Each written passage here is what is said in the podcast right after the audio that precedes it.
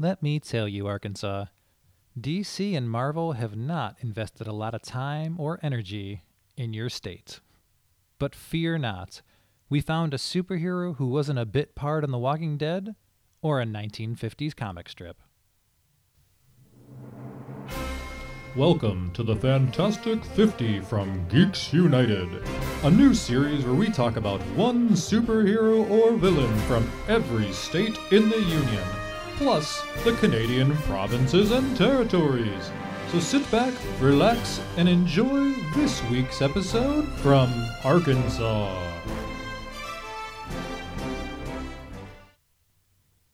Behold, Razorback from Marvel Comics. He looks more like a bebop or rocksteady character from the Teenage Mutant Ninja Turtles with a humanesque body and an animal head. His first ever appearance was in Spectacular Spider Man number 12 in 1977 and again in number 13. He was created not by Stan Lee, but by Archie Goodwin, Bill Mantlo, and Sal Buscema.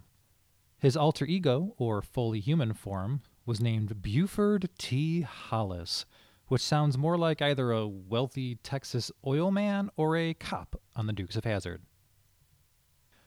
The backstory on Razorback is, well, about as weird as you expect.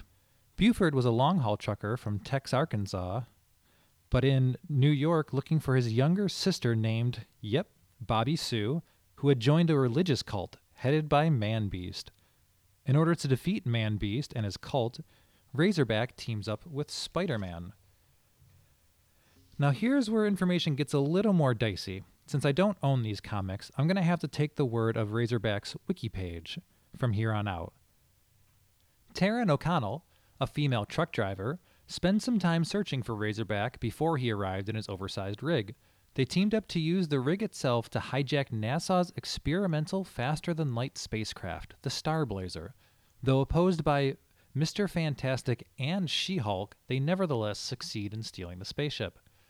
Their purpose is to find Taryn's lover, Ulysses Solomon Archer, who had left for deep space several years prior, establishing himself as a space trucker. They arrive, with She Hulk as a stowaway, thanks to Mr. Fantastic's assistance, only to discover that Archer had already married Taryn's rival for his affections, Mary McGrill, a woman who had traveled into space with him.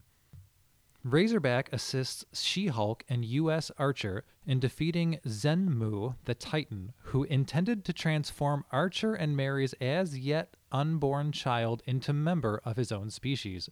With the help of She Hulk's persuasion, NASA soon realizes that Razorback, with his mutant skills allowing him to drive anything, is the perfect pilot for their craft and allows him and U.S. Archer to remain in space aboard the Starblazer with NASA's approval. Taryn joins Buford on his travels, having fallen in love with him. Starblazer is renamed the Big Pig 3, which Razorback calls all of his vehicles. Razorback and Taryn eventually return to Earth, and Razorback inexplicably fights the Human Torch. Razorback has reportedly lost his mutant powers after M Day, though his size and strength are unaffected. Whew. So there is a lot going on with this seemingly bit character. Um, yeah. Here's three fun facts about Razorback. Number one, he is 6'8 and 410 pounds of pure muscle. Very strong, but not officially considered superhuman strength. Number two, he is a skilled hand to hand combat fighter and once knocked out Spider Man. But in all fairness, who in the Marvel Universe has not knocked out Spider Man. And number three, they gave him a superpower of being able to drive anything.